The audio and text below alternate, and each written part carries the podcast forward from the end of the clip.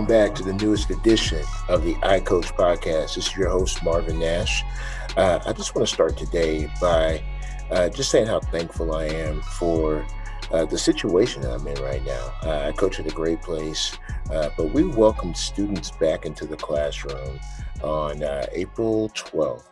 And having a full class is something that's that's kind of unbelievable for me, especially after what we've been through this past year. Uh, the big takeaway that I got from everything is that kids need teachers, kids need coaches, but coaches and teachers need kids as well. Uh, it the job is difficult in itself because there's so much at stake. We are taking uh, a parent's number one asset, their children, their number one prized possession, and uh, and we're spending eight to ten to twelve hours a day uh, with other people's children to try to help make them better people. And what I found is that it's very difficult to do that through a Zoom, uh, do it virtually. We need interaction uh, just socially. That's just how we are as people. But at the same time, if your heart is in education and your soul is in is uh, dedicated to helping other people, then you have to have that interaction. It, it makes this job so much better. Uh, so this is more of just a, a thank you to uh, to our legislators, our admin team, our people who have put together the uh, the ability for us to be able to continue doing this great profession. And I don't take it lightly. This last year made me really, really, really reflect on what we do and why we do it. And I'm just thankful for the opportunity to make a difference. This is the iCoach podcast. Have a great show set up for you today with uh, Marco Regalado, good, good friend of mine. Uh, we bonded over the past year or so, and he's just uh, done some amazing things going from a Texas high school football coach to a Power Five recruiting assistant in a little less than 12 months. So it's a great listen. Uh, thank you guys for everything you do. And remember why we do what we do.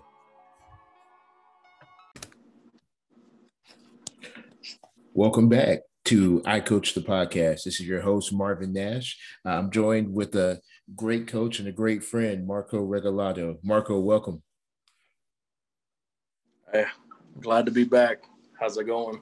hey, not bad, man. Not bad. Uh, we're fresh off of me uh, going through my my normal sports uh, browsing and seeing you at a press conference pl- playing the guitar and singing, man, just uh, showing the multi talents. Uh, man, just talk to us a little bit about how the uh, how the change has been since you've made the move to Washington State. You know, it's been you know quite a change, kind of being on the other side of the spectrum. You know, you go you go from trying to push your athletes out, you know, trying to get them recruited to now you're trying to bring athletes in. So, I mean, in a lot of ways, it's pretty similar. Um, this the most difficult part has been kind of just kind of training your eye to one find prospects that fit exactly what we do offensive and defensively as well as trying to find the right talent that fits you know in the power five conferences and the pac 12 and try to be competitive you know with other uh, teams in our conference. Absolutely. Absolutely. I know a big question you know i'm down here in texas. Uh, how often do uh, like our our, our uh, I want to say coastal states reach out to the to the the schools in the middle, like the like the Texases, the Oklahomas, the Arkansas. Is that a big recruiting area for you guys? I mean, we get recruits from all over. We get emails, we get calls from you know all over the nation. Um, you know, Texas, just like it is for every other Power Five conference and most Group of Five conferences, Texas is a hotbed you know, as is California, as is Georgia and Florida. You know, those are some states that produce a you know a lot of talent. Um, but you do you know have to scour the entire United States and look at every state and find some diamonds in the rough. You know, find some people that may be under recruited or you know find some people that are just really a good fit for us here. You know, at our university. So it's you'd think it's pretty regional, but it's it's pretty widespread from coast to coast. You know, the amount of athletes you get to look at and evaluate and stuff. That's awesome. That's awesome. Now, uh, this question might be a little more difficult for you. Uh, coming from recruiting uh, coordinator for a high school to a recruiting assistant at the college level, what was the biggest eye-opening thing that uh, you wish you would have known as a high school recruiting coordinator? Yeah, that is a tough one.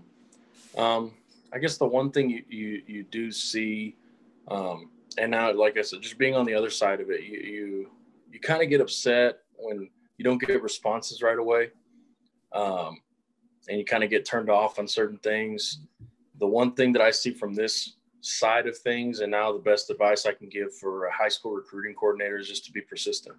Um, the amount of people you get you know, reaching out through email, through direct messages and stuff like that. It's really easy for, you know, you send a message here at nine, but then, you know, other people are sending that message at the same time. Your message kind of goes towards the bottom. You know, if you you're persistent, you know, not saying like every five minutes, but you know, every couple days, it kind of refreshes. You send a new message, you get back up to the top, and uh, it's kind of a little bit easier to keep track of that or, you know, uh, be seen and stuff. Um, I can tell you now from this perspective, I don't think it's done maliciously. absolutely, absolutely. Uh, I, I, guess another thing I wondered about is uh, is the prospect sheets. I know a lot of us recruiting coordinators we put together these elaborate prospect sheets and we send them out. Uh, how often do those emails just get ignored, or is that something that you look at every single sheet that you get? We look at them. Um, mm-hmm. You know, as a recruiting staff, uh, when our you know assistant coaches get them they forward them to us and we sift through them and for the most part they're all getting looked at um, especially you know we get a prospect sheet um, you know we might try to make contact with the high school coach just to get you know certain verified measurables or transcripts or anything like that um, but for the most part prospect sheets are big time because they have all the information that's really important especially when you're inputting them into the database it's got addresses it's got gpas it's got height, weight, test scores, and stuff like that. So to me, prospect sheets make my life a lot easier. Awesome. Now, I just saw recently that a, a new rules passed that there is no requirements for the SAT or ACT, any test scores to go out uh, for for players. That you know the GPA requirements still remain the same. Uh, how does that does that differentiate anything for you guys as a as a recruiting staff? Well, actually, I think it just got um, approved that Washington State um, we don't require SAT or ACT. So for us, it's just getting used to the way things are going to be now. Mm-hmm. Um, I know with COVID, that's kind of changed at certain schools and stuff like that, but that seems to be like what it's going to be like the norm here. Um, just making sure that your GPA meets the requirements, you know, obviously for the university, but also for the NCAA. That's awesome. That's awesome. So it gives a, a, lot more opportunity for kids who might not be great test takers, but are still very bright and can offer a lot of a, a lot of things on the field as well. That's great.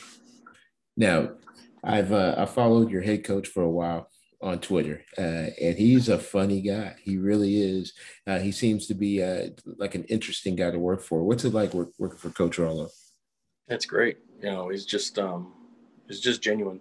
Uh, a good person who cares about people, cares about his players, um, knows all his players by name, knows all, knows all his coaches, and makes it a point to know who his coaches' spouses are, the names of their kids, when are their birthdays. Um, like I said, it's just really rare to see somebody who cares that much, um, who already has a lot of burdens being a head coach.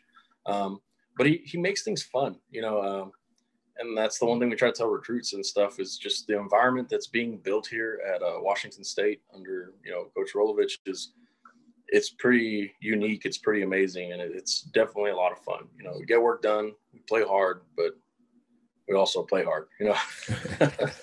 absolutely, absolutely. Okay, uh, Coach Regalado, another question I have for you. Uh, I know uh, we talk about how your fame took off with TikTok, and that was uh, how some people were introduced to you. Uh, tell us a little bit more about the coach side of Coach Regalado, to, uh, where you started and how you ended up where you are now. So, um, you know, coaching wasn't something that was that I set out to do straight out of high school. You know, I'd always had an interest in it, um, and that's conversations I had with my high school coach. Um, but you know, it's something that my parents kind of pushed me to do and nothing like like I'm not mad at my parents about that or anything like that. But I graduated valedictorian in my class, so they wanted me to pursue something, you know, get a have a doctor next to my name of some sort. So I went to Texas State and studied physical therapy. Um, know, the prereq classes were exercise science and stuff like that. I enjoyed them, but when it started getting into the core classes, um, and when I started getting into my senior year, I did a 300 hour internship. I just came home one day and said, Mom, I don't want to do this. It's not fun for me. Um, it's not really what I want to do. So I thought, what's the next best thing? Really wanted to be involved with athletics.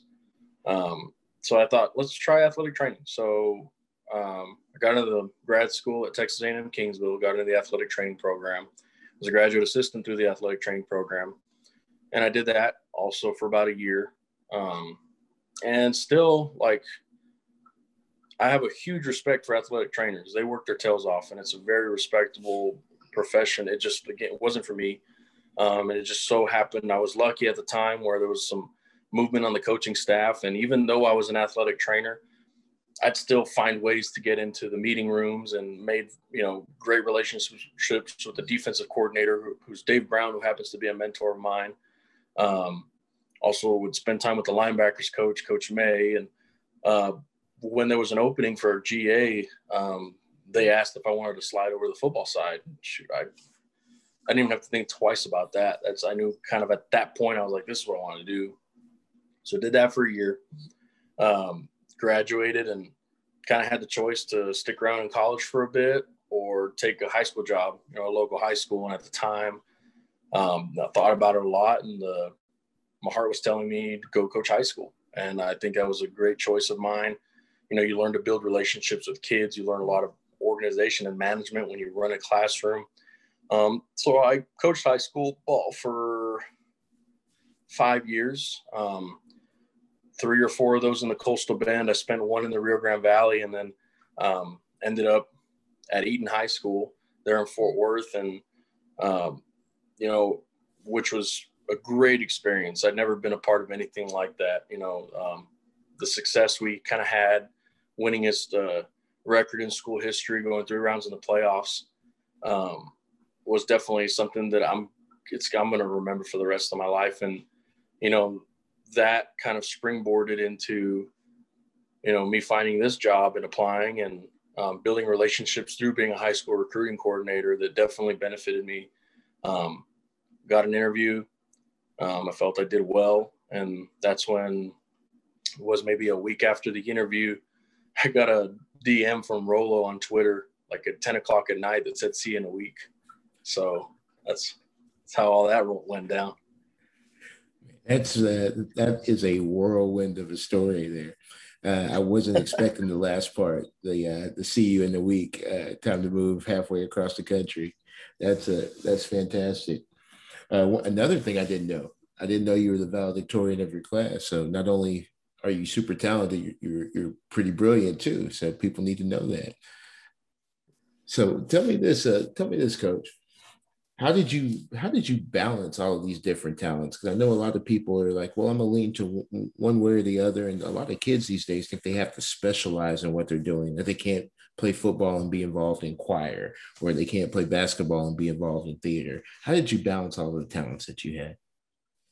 I, cr- I credit that to my parents kind of uh, allowing me to do a lot of those things and you know growing up in a small town where you kind of have to be able to do everything. That's just kind of how it is when you, you know you have to be able to play a lot of sports and be involved in a lot of activities.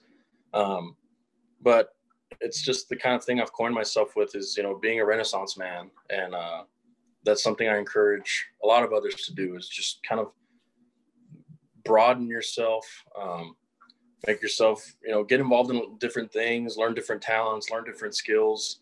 Um, don't feel like you have to follow this cookie cutter of what a, what a coach should be.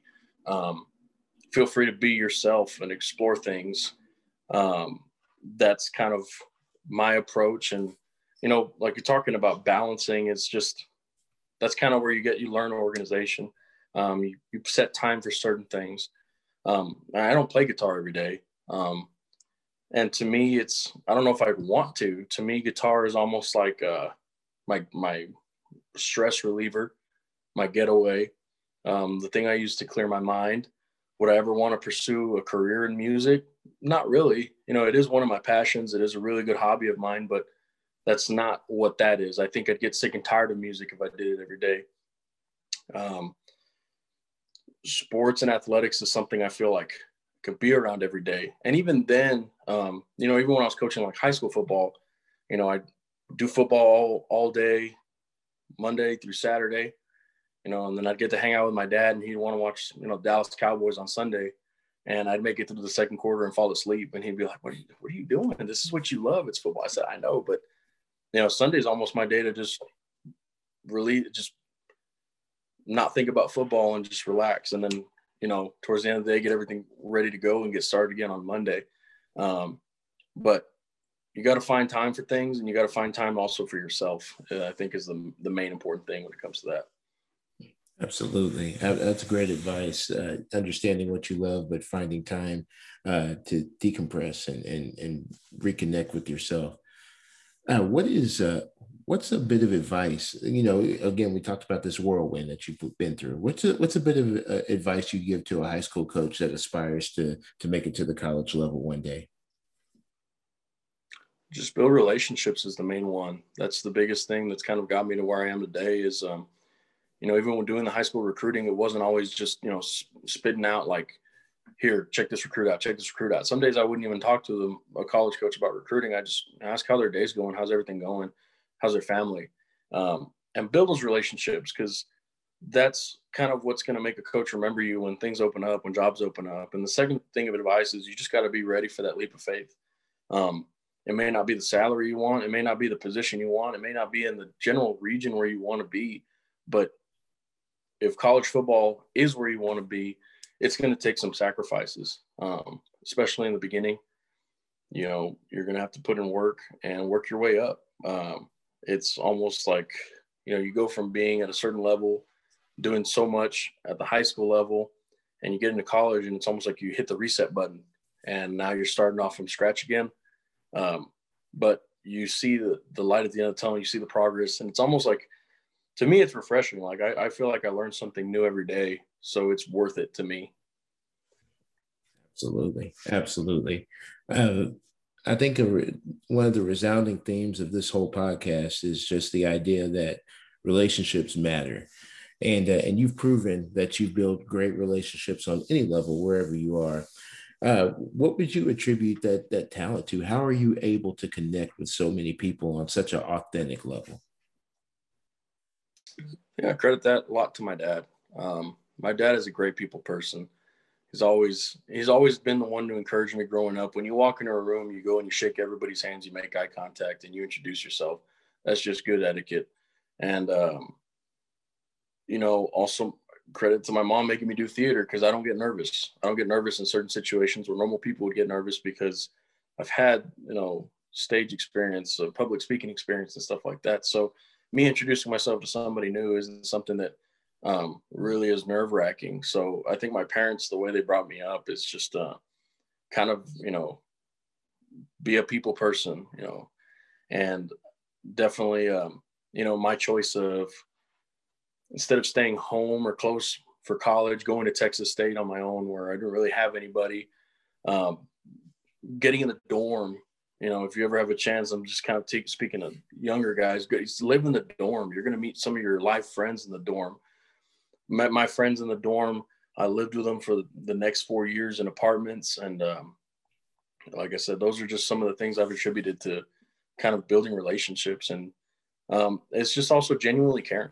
Um, I think people, kids, everybody can kind of see through it when you're just trying to get something out of them.